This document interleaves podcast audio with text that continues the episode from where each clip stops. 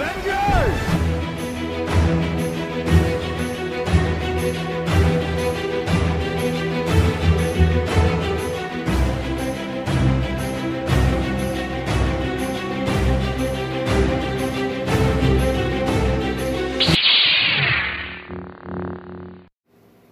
Welcome back to the Adventure Geeks podcast. This is Eric, Ray? Ian. And thank you all for returning again, once again. After uh, yeah, I, I, it's gonna be like an old old joke that's not so much hilarious anymore. Let's just say we all got big boy jobs and we are, you know. After a hiatus, we're back again. Yep. Who knows how long this time? You know, we're gonna be random. We're gonna be sporadic. We're gonna be. We're gonna be just a surprise all the time, and every time we come back, it's just gonna be as entertaining as the last time. Better than ever. Better than ever, that's right. So this week we got a few things we're going to talk about. We're going to be talking about some superhero stuff, some animation stuff, some anime stuff, and hopefully torturing Ian a little bit with his my his his whole DC universe going on over there. Leave me alone. And yes, you heard that right. We are all together once again, in person, Cheers. all in the same place Yeah. Up to more shenanigans like usual. so we're gonna start off. Well, the three topics we have today, we're gonna be talking about Demon Slayer, which I've been aching to talk about for The a while. anime. The anime. I have also read the manga. Ray's also read the manga, but we'll stick with the anime. Um, and then we're gonna talk about Across the Spider Verse that released what last month. Yeah. And then we're going to talk about overall the state of, I guess, superhero movies, and more specifically, the state of the DC universe now that The Flash has released in theaters and didn't do so well box office wise. So, I guess what we'll do is we'll start. What do you guys want to start off with? Start with Demon Slayer. All right. I'm, I'm in. I know that. you've been itching to talk about it. Oh, for a while. I I, I think it's fantastic. Uh, I think the the plot is relatively simple, but I think the beauty in it is the individual character development and their backstory. The animation again is beautiful, and I don't remember off the top of my head which animation studio did it. I want I want to say Mappa, but that's usually my go-to for. No, it's not Mappa. It's, uh. Give me one second. Yep. now, Demon Slayer right now just finished up their third season. Um, it is done by Ufotable. UFO Table Inc. That's the animation studio, and it's based off of the manga written by. Stay tuned for a second. I didn't come prepared this time. I've been kind of drinking and eating junk food all day. A little bit sporadic. Most of them uh, petting your dog right now. Exactly. Oh, he's storming. Good boy. Uh, written by Koyoharu Gotoge. There you go. And I'm not sure if he does the art for that, too. I think he does. I want to say Yeah, it- it's written and illustrated by him. And I want to say that manga's only been out for since like 2013, 2014, Uh, it's been out since 2016. 2016. So And it ended in 2020. Yep, and it's 26 volumes. 23. Yeah, you're right. 23. I'm just hitting all sorts of home runs today. Probably all that sun you got today. yeah, that sun, man. But I, I personally binged that entire manga and I thought it was fantastic. Um, but the anime it just finished up its third season, which was um, the swords, swordsman, Swordsmith Village arc. Yes, swords. Wow, English is hard today. Swordsmith Village, Village arc. arc.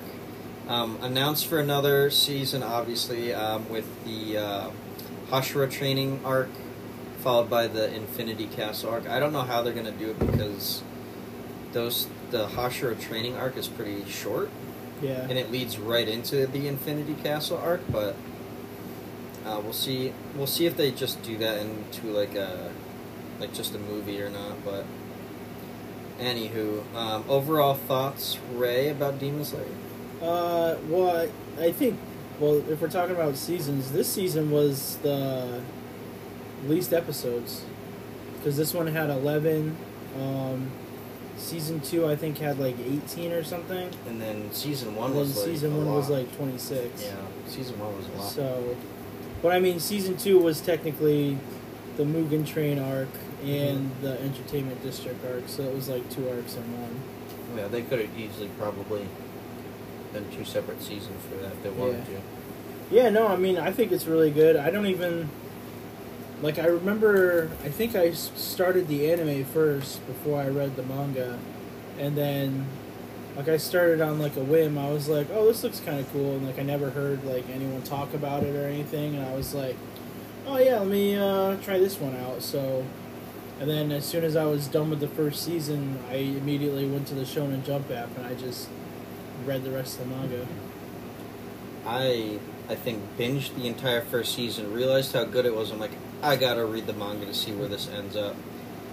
And then Ray was kind enough to buy me the entire set so I could read it. So I binged it in two days, um, and just fell in love with it.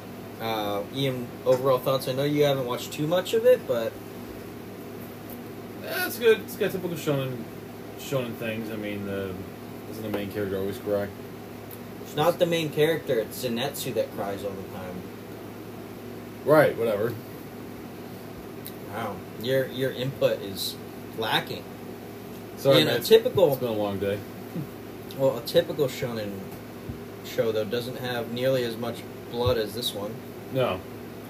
This one is, I mean, I'm not one to talk about ranking the maturity of of, of animes because I'm so fresh on it, but I would definitely say it's not like your typical kid shonen jump anime. Well, doesn't, kid, doesn't he come back and he finds his entire family's been killed except for his little sister? Right. So so the so the concept is they're in I believe Japan. it's Japan. And Tanjiro belongs to this family of coal miners, and he comes back one day from from get, gathering um, or selling coal in the village Mhm. to find out that his entire family has been slaughtered by demons, minus His little sister. his little sister. Excuse me, Nezuko. Yep. Come to find out that Nezuko was infected by demon blood and, and now becomes a demon, and the entire show is based on him essentially his his essential motivation is to figure out how to turn his sister back into a human. Yep. And he goes through all of these different phases of finding out what his true purpose is, other than protecting his sister, protecting humanity, Figuring out his lineage. figuring out his lineage and what um, I don't want to say combat style, but yeah, like breathing style. That's the best way to put it. Yeah. Um, because in this anime, for those of you who haven't seen it, um, it's almost like Avatar meets swordsmithing. Because Because we're talking about Avatar: The Last Airbender, not right, not Blue not the Avatar. purple, not the blue people. Um, You crossed the line. But fella. essentially, like there's sun breathing, there's water breathing, there's fire breathing, bug breathing, mist breathing, beast breathing. Did everything change from the Fire Nation attack? Oh. You could say the Sun Nation, because every every skill branched off of sun breathing. But yeah, essentially, then he ends up joining the Hashira, which is uh, like the elite of the demon slayers, and basically it's humans versus demons. Demons come out at night and can't come out during the day, and they're they're bi- they're basically pitted up against this foe called um, Muzan. I forgot his Muzan Ki- Kipuchi. yeah. Thank you. My my Japanese isn't that great. And even- Japanese? Even the uh, the demons they fight along the way have their own kind of like combat style, and I the, what really kind of stuck out to me most, other than the animation and how colorful it is, is the fact that like their powers kind of come from their breathing techniques, which is pretty cool. Um, and it kind of like it, it's true in real life that like breathing exercises and practicing breathing styles actually does give you like enhancements in other areas. So like I don't know if any of you know about um, what the fuck was his name, the the Hof technique It's a guy who basically trained himself, trained himself to breathe in like extreme temperatures, and he can withstand like Hmm. hyperthermia and shit. Like his Oh, body wow. has actually fought off hyperthermia because of the breathing techniques, and essentially his method. Um, though I know in recent media has kind of gotten negative slack, but um, Why? because a girl tried it and, and basically drowned herself. But I feel like that's not on him. Though. Right, that's that's what I'm saying. But basically, he practiced this like hyperventilation technique to heat up his body body to combat hyperthermia. Going off on that small little tangent, essentially, it was I I really enjoyed how the characters in this show used breathing styles to bring out like their different combat techniques. It's almost like how Jedi like use meditation to find the center of the Force. It's Mhm. pretty cool. I, I like that kind of like spiritual connection there. So which Jedi would he be? Which what? Which, which Jedi would he be? Oh, I'm a Sith all the way, man. Come on, come on. I got a dark side. But essentially, then Tandro, Tandro meets up with his like two sidekicks. One of them is Netsu, who's pretty. He's the whiny crybaby guy that has hissy fits all the time, but uses lightning breathing, which is cool. But his true power comes out when he's fast asleep. And then he has Inosuke, who is this guy who wears a boar he- boar helmet or boar mask or whatever, and he Right. practices beast breathing, which, interestingly enough, he's self-taught and he's the only one that knows beast breathing. Huh. And his swords are pretty cool because he chips them himself, so it's got like almost like a chainsaw type type Nice. blade on it. But um, I think the beauty of this, I, I I know I'm on a tangent here, but the plot isn't like too complicated, which is fine. It's basically good versus evil, but the beauty I think of the show is the fact that they go into a lot of the characters' traumatic backstories. So Yeah. like Even When- the even the demons. yeah, too. when they when they defeat a demon, you see like their tragic backstory of what happened to them before they died, and arguably could be the reason why they were brought back by Muzan to um, become a demon. I don't want to spoil it because I want to talk about that season when it comes up, but my favorite is Akaza, who's upper three, which I totally forgot to mention the ranking system, but yeah, the demons have a ranking system. yeah, they're split up into upper six and lower six. Upper six has the most amount of Muzan blood in them and are considered the strongest. And then lower six are the weaker demons that are ranked. But upper three, Akaza, is probably my favorite backstory for a Oh. demon. And each of them look really different too, which helps, but. I'm done with my tangent if anybody wants to chime in.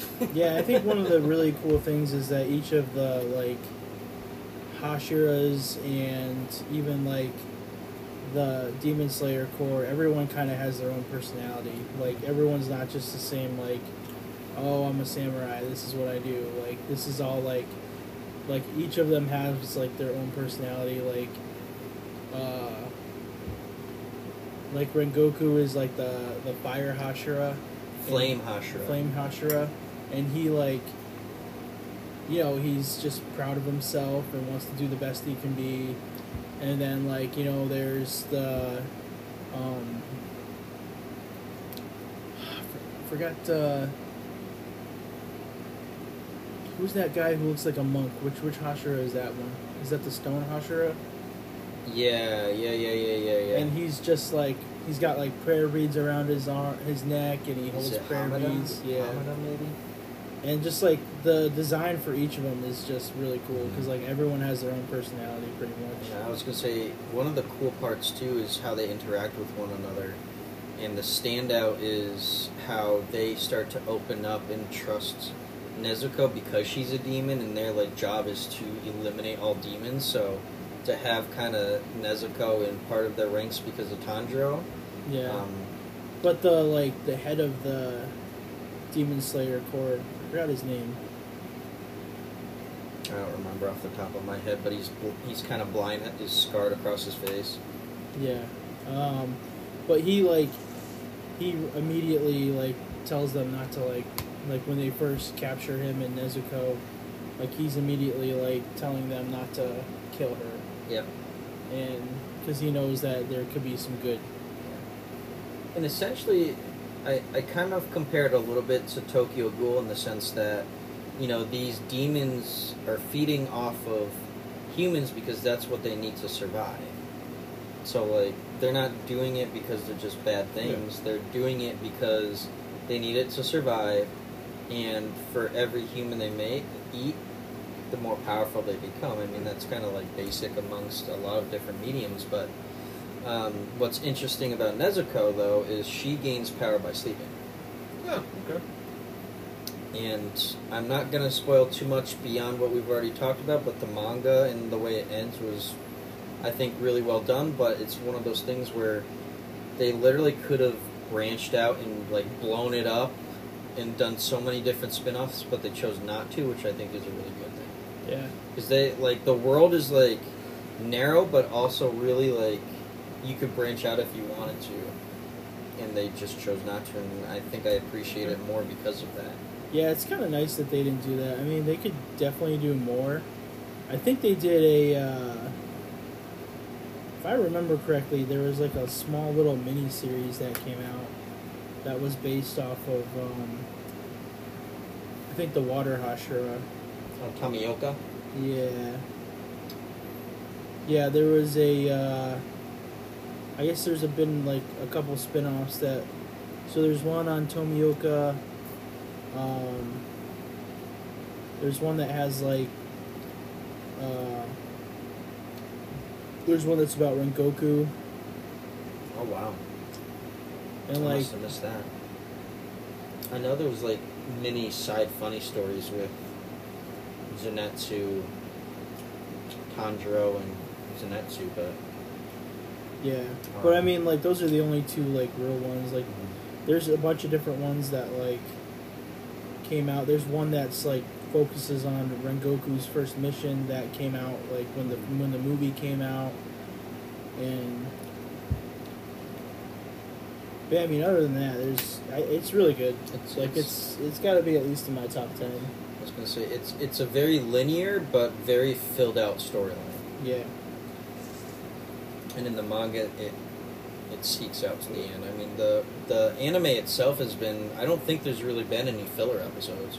no, Like it's starting been pretty much beginning, just straight up. Overall, I want to say it's. I mean, it's one of my favorite anime so far. It's definitely in my top five. I think they definitely did a, a good way to like film the the Mugen Train arc as like a movie Mm-hmm. because that was really cool the way they did it. Um, I know like I went and saw it in theaters a couple times and it was like really good. But like it's just such, such an interesting way to do that because Yeah. normally normally animes do like movies that don't really like tie into anything and this one tied in completely. And wasn't it? Was it just like that? They combined a bunch of the episodes from the season to put well, it. they into the movie, they made or- the movie and then they split Oh, it into split it up episodes. into episodes. Yeah. Yeah. Overall, I'm into it. It's pretty. Character Oh yeah, development it's beautiful. is. I actually ended up buying a couple art books. It's it's. Oh, it's I- some of the finest anime behind like Attack on Titan. Yeah, I ended up buying a couple art books from Japan just because it was just so beautiful. Like, and like the art's just so good. Like I would, like the art book I have, like I would just use every single one of those as like a poster because it's so beautiful. Overall, I mean, I got nothing much to say. It left me speechless at times. Like, uh, yeah, there's the, a lot of parts where you're like, oh shit. the end. The the battle of the entertainment district arc is like some of the not so much even the best anime, but the best like fight scenes I've ever seen in my Yeah, life. Ufotable really brought it with that. It was um, incredible between like the building up of the battle to the characters um, involved in the battle to like the sequences between um, I forgot the female demon's name, but Gyutaro was the the male up, upper rank demon, and then having that be like the first time that Zenitsu, Inosuke, and Tanjiro were all, all kind of like on the same page fighting. Oh, it's it was just unbelievable. That's like one of those things where I go back and just rewatch that fight over and over again because of how good it is. And the interesting thing with Ufotable is they've only been around since like 2000, so like the fact that they've had like that quality animation coming Mhm. out, like even after looking at their like I was gonna say, what else have they worked on? yeah, looking at their page here, like I mean they worked on uh, the Fate Zero series, Fate Stay Night series, um, a few of the like Tales of Tales of Symphonia series. So like they've done a few things here or there, but I really think that they just like bring it for gonna this is like their big one. Mm-hmm. yeah, they really just bring it for this. And I mean, a lot of people will will say it's only good because it's pretty looking, but I mean, literally everything about it, maybe minus the plot line, is like Did you end up buying the video game? I looked at it, but I didn't really like the gameplay style, so I didn't. I kind of stayed away from it. I don't really like yeah, the it was it was alright. I ended up buying because I don't really like fighting games where it's like. I don't know. It's like open and then it's like 360 degree fighting. Yeah, But yeah, overall, I want to give it a nine out of ten. It's up there, yeah, I'd, I'd say a nine out of ten would be eight. and if they stay true, and I, going back to the anime versus the manga thing, I don't think it's really derived a whole lot from the manga at all. I haven't seen any drastic changes in it. So, Ian, I highly recommend. Oh, that's the list. Yeah, I'm ending up going. I'm gonna Sorry. end up watching the stage play on the 18th. They I wi- have. Uh, I wish I was off for that. I think they're doing the. I want to say the first two arcs, like the mountain training arc and the Mugen train arc. Yeah. I thought they had the entertainment district arc in there too, but I'm not 100 percent sure. See, I know I have. I know what happens in the Swordsmith Village arc. I just haven't watched it yet, but I mean, even in the manga, I really enjoy the Entertainment District the most out of these four arcs, technically. Oh yeah, so this is gonna be uh, basically it's a it's the live uh, stage production of Demon Slayer, and they do a live reading of the story, and it's gonna be the Mugen Train arc and the Entertainment District arc. I wish I was off. Well, I'm technically off that day, but I work at the crack ass of dawn the day before and the day after. Yeah, but yeah, no, it looks really good. So I'm I'm I'm excited to excited to watch it. Was it at the Civic Center? No, it's it's a it's a showing, so they're gonna it's recorded and they're gonna show it at the theaters. Oh, oh, oh At the movie gotcha, theater, gotcha, so- gotcha. Cool. Any last thoughts on Demon Slayer, gentlemen? Uh, nine out of ten, man. Nine out of ten. It's up there. It's up there. You'll see it. How? And now that we've concluded with Demon Slayer, we are going to move on to Across the Spider Verse, which came out what a month or so ago, June. Yeah. Okay. I actually ended up taking myself out on a date to watch this movie because I unfortunately was unable to see it with these gentlemen. In real life. And Ian was a. I don't know what word I have to describe him and not seeing that movie right now, but. I have a strong work ethic to my job. Oh my god, here we go. we all have jobs, we all have stressful jobs, we all have important jobs. I won't fucking hear it. Um, obviously, this is the sequel to Into the Spider Verse in part two of three. Um, overall, I really freaking enjoyed it. I think there's a lot more of an emotional story to this one than the first one. And they definitely explore. Sony Pictures definitely explored more animation styles to mix into this. I think this, if anything, it's a fucking work of art. Like just looking all the, at all of the the different animation styles they blend into it, and how they use certain color palettes to express emotions in the characters is just brilliantly done. Um, I'll be curious to see how this whole story concludes in the next part, but overall, I think it was fantastic. Did you enjoy the issue with Miles? Did you think that was? A good, a good um, What issue with Miles? that mechanically he was never supposed to be Spider-Man? I mean, we'll get to that plot point in a minute, but um, overall thoughts though was I loved was it. great. I loved it. I saw it three times. Um, Every single time I got more excited to watch it again. I watched it in the D box seats. Those are pretty crazy. Have you oh, sat I was those gonna before? say, what what's Those things are um, wild, man. They are. Is it Fucking- is it really worth the extra money to do D box seats? I mean, it depends on what movie. Mm, But like, at, like all the action stuff that like rolled the seat around and that's pretty cool. Is it almost like you were on the Spider-Man ride at Universal Studios? never been on the Spider-Man ride. Never been to Universal. Oh my god! You're missing out there, It's man. It's the Even greatest I've ride I've ever been on. We'll have to. We're gonna have to take you to Universal Studios to ride Spider-Man now. Trick or treat, smell you- my feet. are you- Time to blow you off the I street. Oh, don't do theme parks, bro. Huh? You're not a ride guy, huh? You only roller coasters? No, man, I don't do theme parks. Everybody likes roller coasters. The only reason I went to Disney this year or last year was to get my lightsaber. That was it. You been to Six Flags? Yeah, but it's boring. I will They got say, roller coasters. I will say, I'm not a fan of Six Flags anymore, but that's just because I worked there. It's boring, man. You, you, you had like a bad, bad experience, man. It's okay. Universal and Disney, however, different story. So it's just like theme parks in general. Then I like the roller coasters. 'Cause I love roller. I, ro- I love roller coasters. What if you worked at Disney?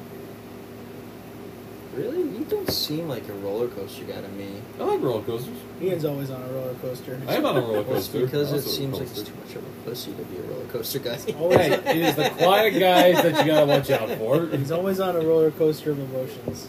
Yeah, that's true too. Mm, mm, mm that's about- yeah, especially when there's whiskey involved. Yeah, let's not go to let's not go to the whiskey store. Anyway, getting back on track. Um, one of the things I, I did love a lot about this movie was the fact that they didn't just focus on Miles. The, the the first twenty to thirty minutes was solely based on Gwen, and the aftermath from the previous movie and how she's dealing with her life, and having her father as the police chief. Well, he was always the police captain. And, and Right, but then he started to figure out. There was at one point where she was found out by him that she was Spider Gwen, and they ha- and this is like what I was talking about earlier about how they show colors Mhm. to bring out emotions. There's like a standoff between her and her father, and she unmasks herself, and even though it's his daughter, he still goes and tries to arrest her and it just the the shades of like blue and purple and red that they bring out in that moment like hit the emotional like Oh. spectrum there it was great you could see that his duty to the law was so great that he overcame his emotions to his family. to a degree yeah I found that admirable. yeah yeah and the whole dynamic between like then because then that kicks off her story and and being able to i forgot what the organization was called but um, it's basically the organization of spider people and she goes off and works for them to escape her relationship with her dad because it, he she knows it's like falling to shit but neither one of them communicate as to like how this came to be and how she felt like a greater responsibility because of the passing of Peter and that, that it wasn't her Yeah. fault that Peter died even though she's being blamed for it. And just throughout like she was a standout character for me and it was kind of refreshing that we had into the Spider-Verse and it mo- mostly focused on Miles' story. And then we open up with a completely different character. Yeah. um, and then the the opening scene with her fighting this like Renaissance style vulture was really fucking cool, and how the animation styles clash with one another because of course we still have these um, multiversal porter portals that are opening up Yeah. and dropping people where they don't belong. and seeing like just the character styles clash with the background was just really interesting and and you have this vulture that has like no tech and it's like very like old school technology The Renaissance vulture. yeah it was it was awesome and then you, of course later on we have the main i don't even want to say like um yeah villain the spot who Yeah. starts off as like The two big criminal. Well, it's like the the bad guy that wants to be Miles's rival so bad, but he's kind of freaking lame because of the powers that he has, and Yeah. then throughout the movie he gains more power by engulfing. What was it called? What was that black energy called? Uh, the something collider. The it's like Hmm. negative energy from the the collider from the first movie. Um, and he starts to gain the, this power and becomes like an actual serious villain. And though he's been kicked around a lot, now he's like it's almost like fucking the the sidekick from like The Incredibles. How he was thought of as a Oh. joke for the fro- the whole time, and then he ends up Bucky. getting some powers. Buddy. Buddy, yeah, I gotta but- rewatch that. That was a good movie. right. I never watched the second one. Eh, nothing much. Mm, you're not missing much. Yeah. But um, thoughts, Ray? Well, man. I could continue, but I want other people's perspectives. No, I I like, like- hearing your perspective. I like Spider Man in India. Spider-Man India was definitely a standout. I think it like the whole movie as a whole was just really good. Like, I, there's nothing I didn't like about it. I like geeked out at all the Spider-Man and the what do they call it? The uh, With the, the blip. wherever their base was in Nuevo York. Oh, I thought they had a name for it. Other than Nueva York, I it, it's basically the main headquarters for all the Spider hmm. people. Yeah, but like, it's like you were saying. Like even with like all the animation and design, like I, I read something saying that they, I guess they like started working on it in like 2019. So they've been working on it since then. And Didn't I- the whole chase scene take like five years to I was gonna say that that's Yeah. that's what I I was just gonna bring up that chase scene where Miles is trying to escape the Spider people took like five years to do. So I, think, um, I think the question you want to ask is, what was so conflict with Miles? Why, why are they trying to chase him? So I guess they used like. It says here that they were they used like six different animation styles. Um, so like with uh, with Gwen Stacy's universe, they tried to use like impressionistic watercolors, and to me it reminded me of exactly how Robbie Rodriguez did his work for Spider Gwen and there was another one where uh, I guess they basically like researched like a bunch of old like Indian martial arts to get how India uh, Spider-Man India like moved and stuff like all of his movements to like try to get that Yeah. down like you know to a science And Isn't wasn't he voiced by the guy who played um the fuck was his name in Eternals? no No, it was a different it wasn't him. it's Deadpool's cabbie Oh, that's right, Dopinder. yeah But um, I also think it. In I, I thought about this a lot when I watched it. They use the whole aspect of what makes Spider-Man Spider-Man is losing Uncle Ben or Aunt May, in how Miles like interrupted that for Spider-Man India and kind of punished him for it. At the, and at the same time, uh, Miles was kind of like an anomaly and wasn't supposed to get bitten Yeah. by the spider. So it made me kind of think of that what if episode with Doctor Strange where there's like a fixed point in time that can't be changed. So like Peter Parker, it's Uncle Ben. Doctor Strange, it's losing what's her face, Christine. Christine. yeah So I kind of drew like parallels to that a little bit, but because Miles was not supposed to get bit by the spider, it was supposed to be the Peter Parker in that world. Yeah. Just, Which is crazy because like, I guess there was like hints of it in the first one too, which I didn't even like realize yeah.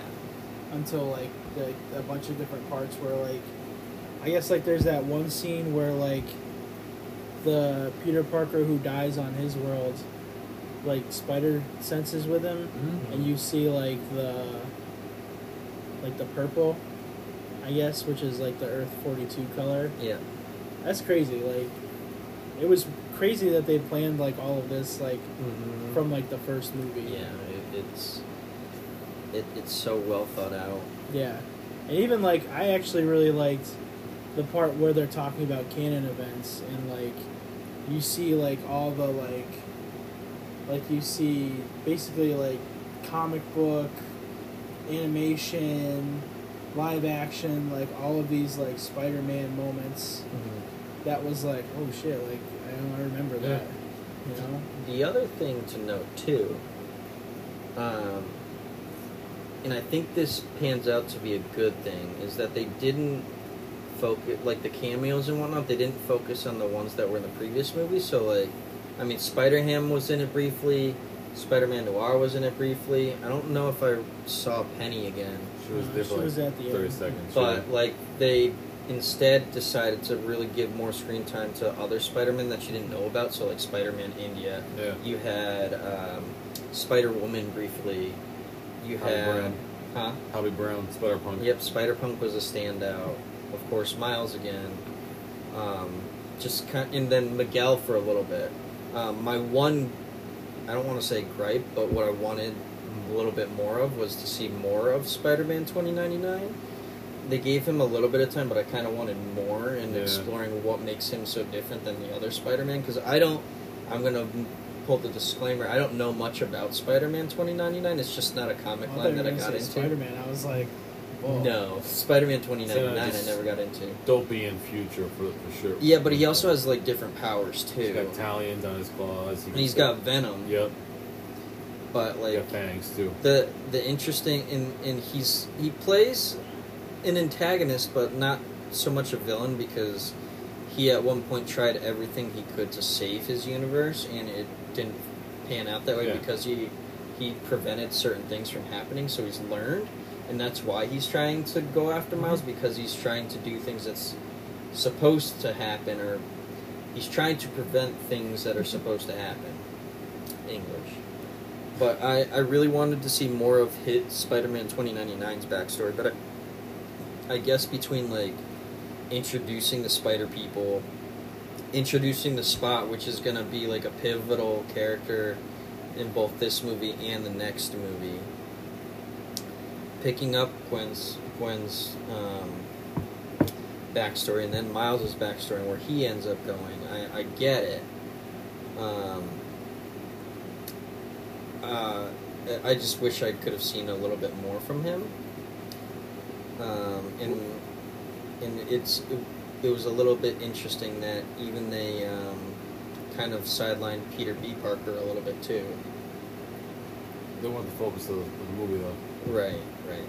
But That was the thing. um, the family dynamic with Miles was more complex and definitely relatable, which I enjoyed. Um, hit Miles starting to come into Mm-hmm. terms with the fact that he is super busy as Spider-Man, that family time is going to Mhm. be less and less, and family dynamic is going to be strained for a bit. Um, and hit in like them communicating with one another, and of course with his father being the police chief and whatnot, and that was the thing that connected all the Peters is that everybody's one of everybody's family members was a police chief, and they're supposed to pass away. Like it was destined for Spider People to lose their father or family member that was Probably the first Yeah. that was the police chief because Gwen Law was supposed to lose hers or strained, and that's part of the reason why she was strained from her father's because she knew that she was supposed to lose him. And I digress. It was a great movie.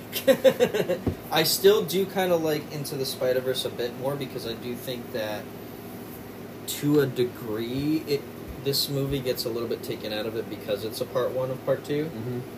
Like I, I truly think that you could probably get away with just watching this movie and not Into the Spider Verse, but you would be foolish not to watch both of them because Yeah. they're both fantastic. Mm-hmm. But I do find that it, I almost feel like I'm gonna like this movie better when part two comes out and I can watch them both together. Do you think? Uh, do you think part two, like how this one kind of focused on, like Gwen? Do you think part two is gonna open up focusing on like Miguel? I think that would be a good way to go. It just all depends on what they're gonna do with Miguel. Yeah. because I don't know what's going to happen between because eventually he'll probably bump into the spot and what he doesn't as far as the spot goes.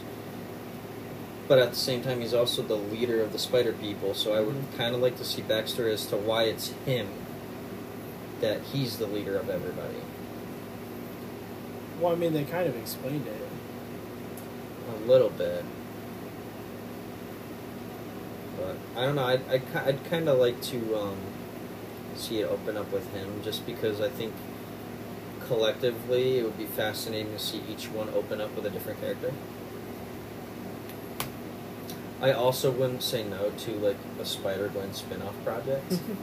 well, I think there is one, but it's like I guess it's gonna be focused on like her, Silk, and Spider Woman. That's right, they did briefly bring in Silk a little bit. Yeah, so I think that's what the next thing is. But I'd like to. I'd like to explore like I don't want to say an origin story, but um, maybe a little bit of when she and Peter were together and Mm-hmm. that stuff happened. So I think so. It's it's slated to come out next year, but I don't think it's gonna come out next year. It's probably gonna, well uh, the next what is it? The next Spider Verse movie or the Gwen project? Spider Verse movie. I mean, supposedly fi- they filmed them back to back, so Yeah, but there was uh, something online that they were talking about how uh, I guess like a lot of the stuff that they had to redo, and now with the writers' strike, Yeah. who right. knows what's gonna happen? I don't remember if they announced what the name of it was going to be. It's beyond. It's beyond, Beyond the the Spider-Verse. Spider-Verse? Yeah. which makes sense. yeah, Um, I didn't know what I was kicking. I didn't realize it was a dog. Yeah, dogs are the. no, I'm trying to stand out spider people. What? I mean, what's your standout spider person oh, other than I the thought main that was people? like something. Um, No. I mean, we already talked about like. I thought Ben Riley was funny. Yeah, Ben Ben Riley was pretty funny. Spider-Man India was pretty cool. I like Spider- Spider Punk. Spider-Punk Spider-Punk was really cool. Yeah, he was cool. Um, and how he nonchalantly kind of helped Miles Yeah, and he the, just in the end room. because like that whole like sequence when they're walking up to like talk to Miguel, like he's just like nipping parts here and there, like taking pieces, Yeah. and then like he was just making his own portal thing anyways. I mean, I think it'd be cool if maybe like the next movie opened up on him. Like that would be cool. I feel like there'd be like a waste if they didn't do that. Right.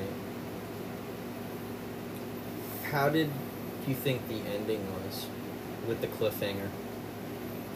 I mean, You have to have a cliffhanger, dude. Well, I know, but what are your thoughts on the cliffhanger? I knew there was gonna be a second one, so See, I'm not always the first. So let me say this: the Okay, first night, everyone was hyped. The second night I saw it with a bunch of people, everyone started booing. and then the third night when I saw it, everyone started booing again. But the thing is, they announced it was going to be a two-parter. right. my my, I'm completely okay with the two-parter. I am just not always sold on the main character meets his evil twin storyline. I'm not really a fan of that, and that's kind of what it leaves off to be. I don't want to say his evil counterpart. He lives on a world where everything's going to shit and he has to survive. I get it. Yeah. but I don't really like the good twin versus evil twin dynamic. I think it's been overdone, and I don't find it that interesting. I mean, it was kind of cool the way they did it, though. Yeah, and how he's kind of the prowler too. Doesn't he like In a his little Bow own- Wow? The Prowler. Doesn't, doesn't he look like a little Bow Wow? Yeah, he's got like braids in his hair and Yeah. stuff. But I don't know. I, I don't like that aspect of it. Uh, obviously, it was going to be a cliffhanger, but I don't know. I don't really kind of enjoy that that kind of a cliffhanger. Yeah. But to each his own. I really liked it. I eight and a half out of ten. I still like the first one better. I think the first one's really good. I think the- I like this one better. I think the first one was revolutionary, and they kind of like took that formula and made it better, and gave more perspectives on the Spider-Man story in the second one. But I mean, intro, into the Spider Verse introduced it also. Yeah, but I mean, I think like I still think Into the Spider Verse is really good, but I think Mhm. this one like built on that like a lot. there was definitely more of an emotional storyline in, in, in the second one for sure. Who knew an animated Spider-Man would do so well? Well, My last statement here, and I know the spot's in it, but one of the things that stood out to me in this film in general is that it's not like a typical like Spider-Man villain story. So like you're not having Spider-Man or Miles go up against like Doctor Octopus or Venom or the Green Goblin. It's like him coming into the whole Spider-Man persona, but also like trying to fight off the beliefs of other Spider-Men that are o- that are so inclined to their like purpose and what they're supposed to be and what they're expected to lose and having him come into contact with that and having a disagreement between that rather than just him fighting off against his arch nemesis. That makes sense or was that too Not gonna lie, you lost me halfway through. So I I enjoy how instead of it just being like Spider-Man versus his main villain, it's kind of like a conflict between beliefs in the sense that Miles wants to create his own destiny in preventing certain people in his life from dying because his dad is supposed to die because he's a police chief. But here you have all these other spider people who are like, no, you have to lose somebody. That's kind of part of the story. Yeah. And that's how we become spider people. I kind of like the clash of beliefs versus just it being a linear, here's my hero, here's my villain story. oh, Miguel O'Hara reminds me of, of a fanatic. Think about it. Like Thanos in Infinity War, right? Oh, we about to fight if you're gonna diss my boy. But continue. Okay, so for example, Thanos he believed that the universe was to end because of lack of resources, right? Yep. So he's to use the Infinity Stones to reduce half the population. Yep. But that was the only solution he saw. He didn't think of, he couldn't think of any other solution. Not that he could couldn't, but he was just so dead set on his ways that his way was the best way, the highway that it had to be. Mhm. Fanatic, fanaticism. Miguel O'Hara the same way. Like you have to lose somebody to be a Spider-Man, and Miguel and Miles is like we're already Spider pe- people. We can do both. We can save the ones we love and still save the world. We don't need to lose like Or- Oracle Ben Yeah, kind of I'll give that to you. Yeah, I'll give that to you. thank you.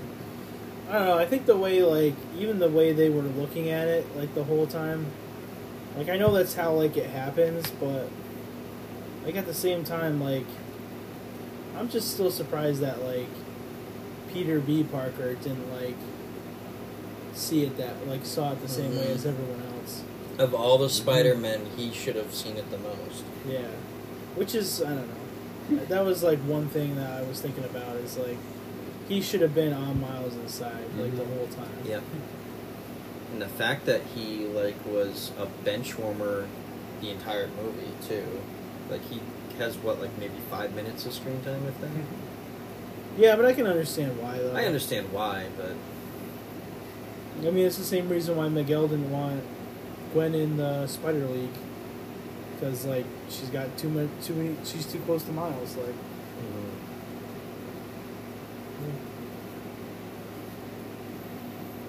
Easter eggs, sir.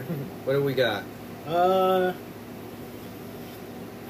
so this article is from Collider. I guess the most obvious one at the beginning was the Comics Code Authority logo. Yep. Um, which was a regulatory service for comics that started in 1954 and ended in 2011. Um, Earth 65 looks pretty much like the art from the Spider Gwen series by Jason Latour and Robbie Rodriguez. Uh,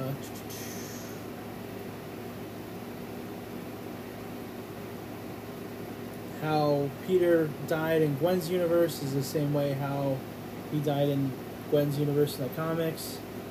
Uh, J.K. Simmons is J. Jonah Jameson across every single timeline, which is kind of funny. Um, the uh, Jessica Drew was pretty accurate to the one that was in the regular comics, uh, with the fact that you know she was pregnant and still being Spider Spider Woman. Um, they talked about how Doctor Strange and Peter Parker in the MCU screwed Yeah, everything up. I remember. I remember that. Uh, they talk about Hammer Space, which was mentioned in Into the Spider Verse, where Spider Ham keeps all his gadgets and stuff. Uh, the difference between Ganke in here and Ganke in uh, the MCU is he's not the guy in the chair. yeah, I remember that. um, Ganke was playing Spider Man on PS4. Which was that was a pretty cool, like Inception type thing. Yeah. Yeah. Um, the spot was the villain in Into the Spider Verse who got hit by a bagel. Uh, Wait, really? Yeah, you didn't know that? I'm just just the guy the first time I get by a bagel. Yeah. He even talks about it. That was his. I didn't. origin I, story. I didn't. I Yeah, didn't, he even talked about it. I know. I just it escaped me. Wait, was- in the comics, wasn't there a guy that was making people into dinosaurs? And Peter goes, "What the hell? You're like a, a scientist. Why can't you cure cancer? Yeah, that was. Uh, Why want to create dinosaurs?" his name? I want to say his name is Stegatron or Yeah. Stegaton. He's an X Men villain. Um, the spot visits. Uh, one of the first spots he visits is looks like the first appearance in Amazing Fantasy comics. Uh, the second one was the Lego one, which is pretty cool. Uh, and then the most surprising one was when he pops into the Venomverse. He sees Mrs. Chen. yeah. Um, She was like unfazed by him too. Which Yeah, was that was pretty part. Um, obviously, Mumbattan for Spider Man India, uh, Spider Punk, uh, Nueva York, which is Miguel O'Hara's uh, 2099, uh, Ben Riley. I still like his costume. I know how simple it is, but One of my favorite ones Yeah. was the uh, Donald Glover as MCU's Prowler. yeah, yeah, yeah. That was awesome. Like, I hopefully we get to see him in like an MCU, like, cause I tell you what, if we ever get a, a live action Miles Morales, I bet you we get him as the Prowler. Cause that was that was sick. Like I Mhm. like the first night I freaked out. Like I was like, oh my god, finally. Um, Insomniac Spider Man is in there, hmm voiced by Yuri Lowenthal. I want to say Yuri Lowenthal voices someone in Attack on Titan too. Hmm.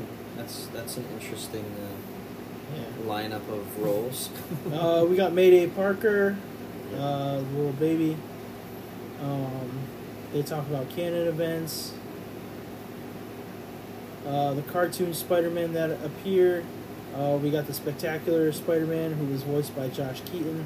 I don't think I ever watched that one. that one was fantastic, honestly. Yeah. I don't think That I was ever like- watched that one. Outside of these two movies, I think I liked Spectacular Spider-Man. so I remember the one most. that came after it with Drake Bell.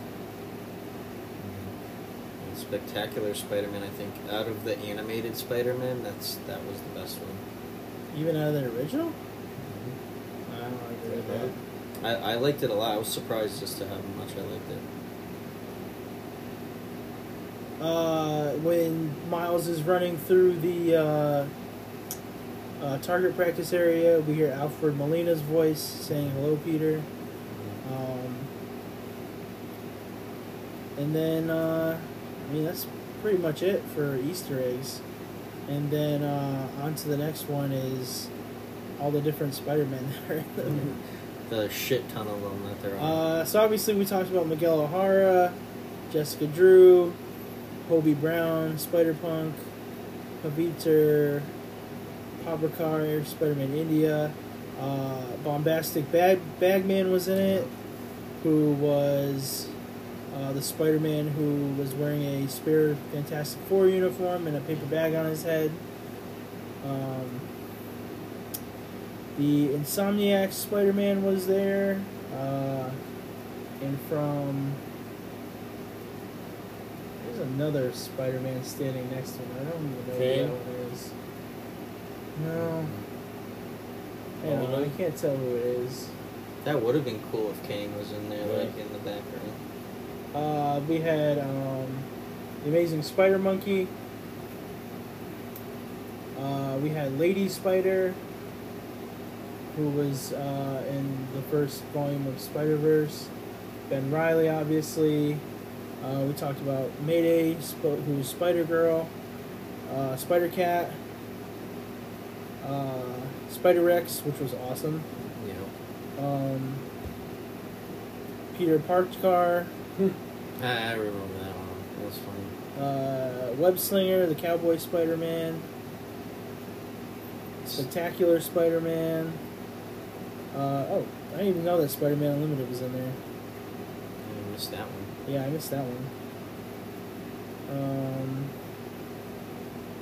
obviously, there was the uh, scenes that had Tobey Maguire and Andrew Garfield in it. Uh, Spider Bite, Spider Man 1967, uh, Sun Spider. Oh, the, she's the one with the uh, the disability in the wheelchair. Um, Spinneret, who uh, came out of the Spider-Man Renew Your Vows storyline, which Mary Jane became Spinneret. And I'm sure there is like more, but it honestly it's a slog to go through any of There's these there's a articles. lot of them. I mean, I think I don't. You named some so many of them. I don't know if you said Spider-Man Noir popped up. yeah, but I don't think he really like he doesn't really count though because like he was in, in yeah he was already in it. Um, Well, I mean Lego Spider-Man, yeah. Spider-Man 2211, uh, who was the one that turned around, who had Miles on his back. Um, Earth X Spider-Man, which is the Spider Cop, I think, who was standing around with a mask on. Uh, I didn't even realize that Julia Carpenter was in there either. I'm pretty sure I even saw Spirit Spider there. For Spider. Wolf was there. Captain Spider, who is what if Flash Thompson was bitten by the radioactive spider? I didn't even Doppelganger was in there. I didn't even see Doppelganger. I didn't see Doppelganger. the Spider Armor made an appearance. The Yep, Future Foundation Spider Man was in there. I don't think I saw him. Superior Spider Man was in there. I, didn't I s- definitely didn't. I definitely see him. didn't see him. I feel like I would have seen him. Iron Spider, they say was in there. Okay. I did see Last Stand Spider Man. I saw him. Uh, Big Time Spider Man. The Bullet Points Bruce Banner was there. Ultimate Tarantula. Sp- I saw Spider Side. Spider Side was in the Peter parked car. Mhm. Yeah, so even like even this list on Den of Geek had a bunch of Spider Man that I didn't even know were in there. I'll have to I watch guess I have it to go see it again. I was gonna say I'll have to like pause and like write down all the ones I see, yeah, or, t- or take a, take a, a drink for every time you see a Spider-Man. You know. yeah, but I mean overall, it, it was it was ten out of ten for me. Like, I loved it. I I can understand why a lot of people didn't like it. You know, I think I'll like it more when the next part comes out and I can watch them as a whole. yeah, I feel like it might go it might roll better as a trilogy. Ian, go see it. I'm see it. Sounds good to me. What we got next? Uh, next, I guess we're talking about superhero movies. Yeah, Right, our last topic, so that Ian can finally go to bed because he's dozing off over here. Yeah, yeah. Oh, man, Uh, we wanted to bring up the topic of where we think superhero movies are right now, And they're how are, they're faring and where they're going. Um, especially with how the Flash had recently come out and didn't do so hot at the box office. Critically, it didn't do too bad, but it definitely did not bring in the amount of money that was predicted. Um, personally, my opinion on it is I don't think anybody's really struck the multiverse story, and I think that's been really kind of hurting everybody across the board, Except for Into the Spider Verse. except for Into the Spider, except except for those. That's that's like a. I was gonna say that maybe people just had account for superhero films. Twenty years later. But then, but I mean, the Across the Spider Verse did well, so Yeah, it's different though. It's animated. It's yeah, sim- which would expect it to do less than a typical superhero movie. I mean, No Way Home did good with multiverse. Right, but I think, but that was at the beginning of this multiverse stage too. That was probably what the last MCU movie that really did well. I can't think of anything else that did as good as that one. Guardians of the Galaxy Uh, three. Did it? I know it was a good movie. Don't get me wrong, but I don't look at box office but that also like that also didn't really partake in the whole multiverse story though. That was kind of on its own, but I don't know. For me, I don't find the excitement anymore. Just because there's like I don't know, there's not any movies coming along the horizon that I'm super excited for as far as superhero movies go.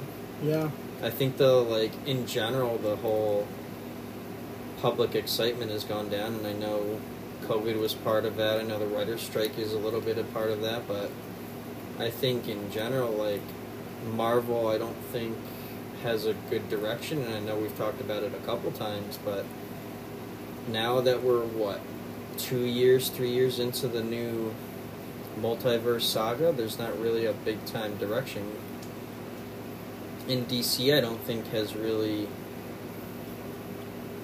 done well enough for people to get excited for it anymore.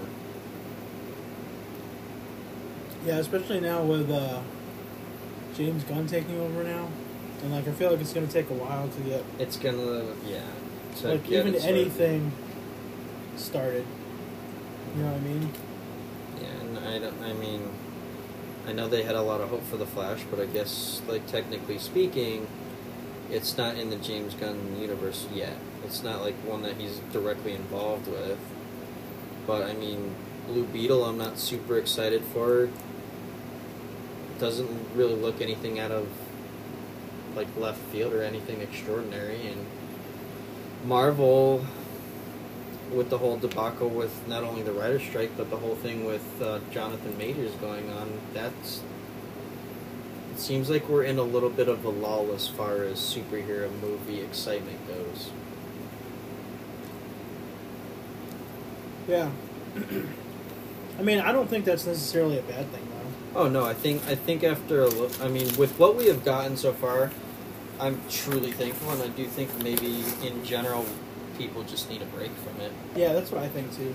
And I think I still think to this day it's very hard to top like the pinnacle of superhero movies, which is you know the Infinity War, Endgame, No Way Home, hell even Guardians of the Galaxy to throw up there. Yeah, I think they just need. Uh, It's I mean, hard to top, and it's hard to get the sup- the the multiversal thing. I think too. It's hard to like. It's hard to top that like last phase of Marvel. Like the pinnacle. Like, so I feel like that was the high point, and now it's like they're just kind of coasting along. But like even now, like with this whole like multiverse saga starting, like you haven't really seen much of it, and like with you know with all the stuff of surrounding Jonathan Majors, like they could potentially lose their pinnacle of right. what they're trying to base their mm-hmm. new phase around. Right. And what we've seen of Jonathan Majors. I mean, I wouldn't be surprised if a lot of stuff gets delayed because of this. Right. Well, not that Jonathan Majors hasn't done well as Kang, but I don't think we've really seen a whole lot to even like. Me personally, I'm not super interested in Kang right now. I Yeah. mean, what what he's done so far has been good, but it's like, okay, well, you've been here, you've done a really good job, but like, why should I care about your character? Yeah. Yeah, no, I agree 100%. Um, and what worries me a little bit is we have had all of these projects happen, and we still don't have a whole lot about the multiverse either. Because if you think about it, in Phase Four and Five so far, what it's we've had what like six or seven TV shows, like five or six movies, Yeah. and we still don't have like a clear direction going. Because like, and I know I'm kind of kicking a dead horse over here, but we have Shang Chi over here working on some sort of mythical stuff. Then we have, I mean, Guardians over here in the galaxy, like doing their thing. Then we have Captain Marvel, kind of in the cosmic side of things, but then also we have Eternals over here dealing with Celestials and fucking a Celestial coming out of the Earth. Then we have, well, now we're gonna have Deadpool fooling around in his own universe with Wolverine and God knows who else. And then we have Moon Knight doing his thing with the Egyptian gods, and somehow there hasn't been a major news report about Egyptian gods fighting in whatever Middle Eastern town that they're fighting in. And Thor's over here doing his own thing, and Yeah. it's. I think it's just too all over the place without any. It would make sense if you had like, all right, so Shang Chi's here with Mrs. Marvel and Moon Knight, and they have collectively one thing that they're moving towards. Then we have the Eternals and fuck, we'll throw in like Nova or some sort of I don't know, some godlike being on this pinnacle fighting Ereshkigal in the beginning of the universe. And then we have like the Marvels in one category working towards their goal. Instead of like all of them being in different spots of the the board with a whole bunch of different shit going on.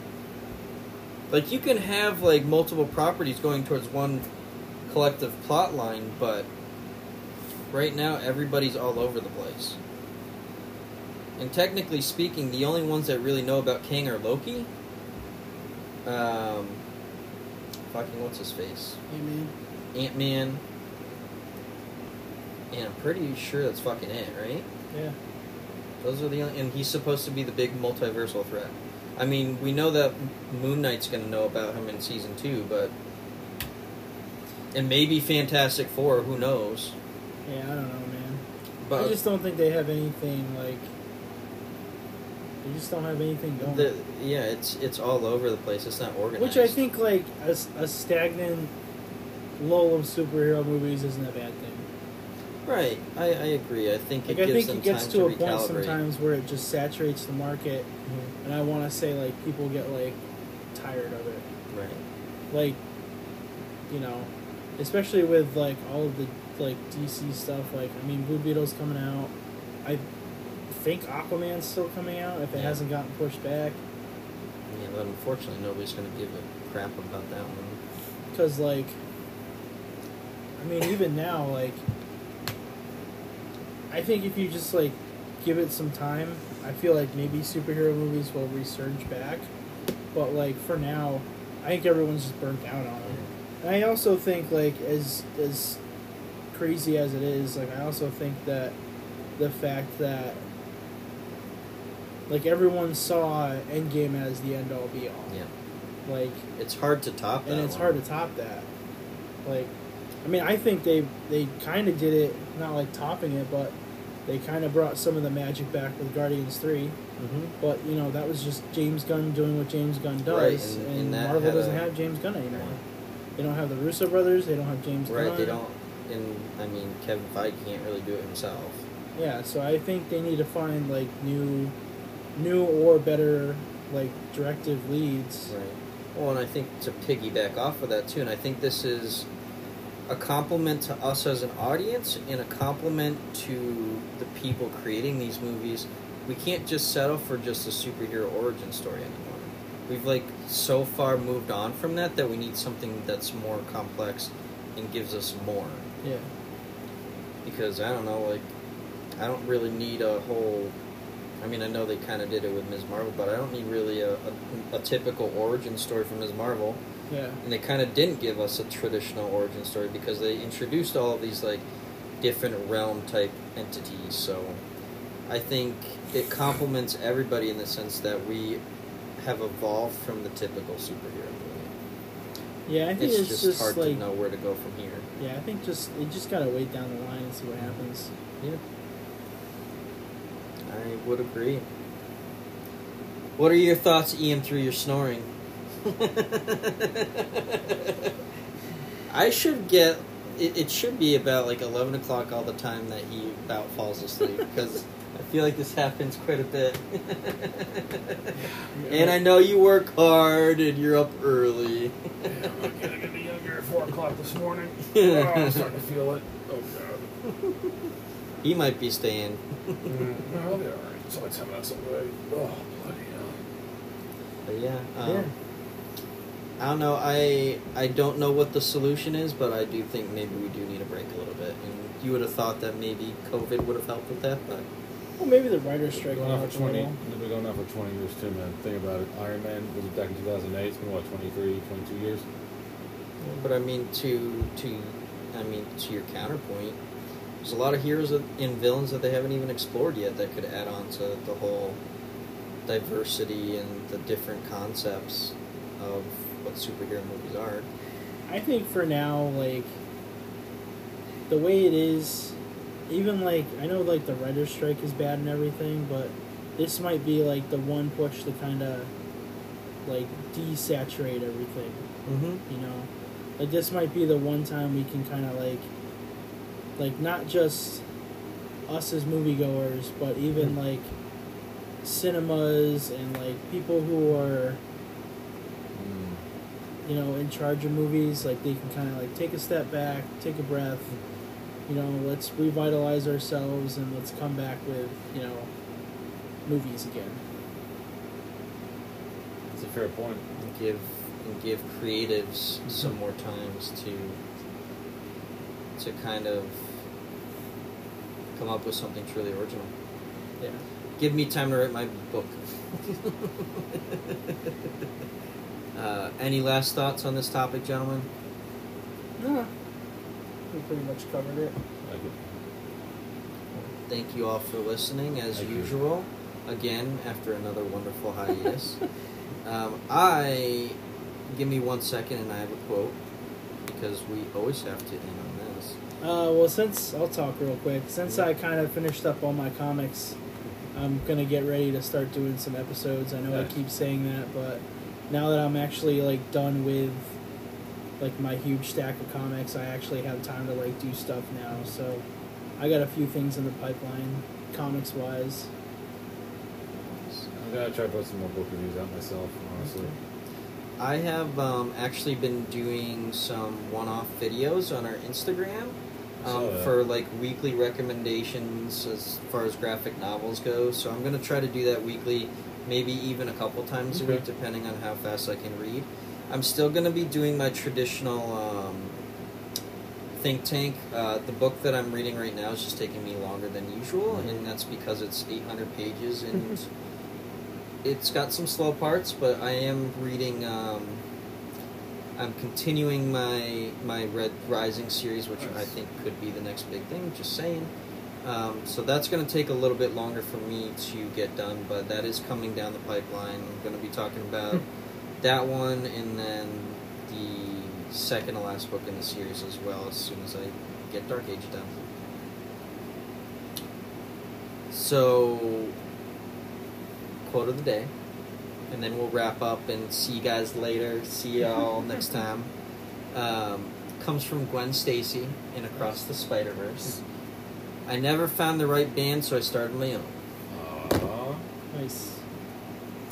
See y'all next time. I'm Easy Spidey eight on Instagram.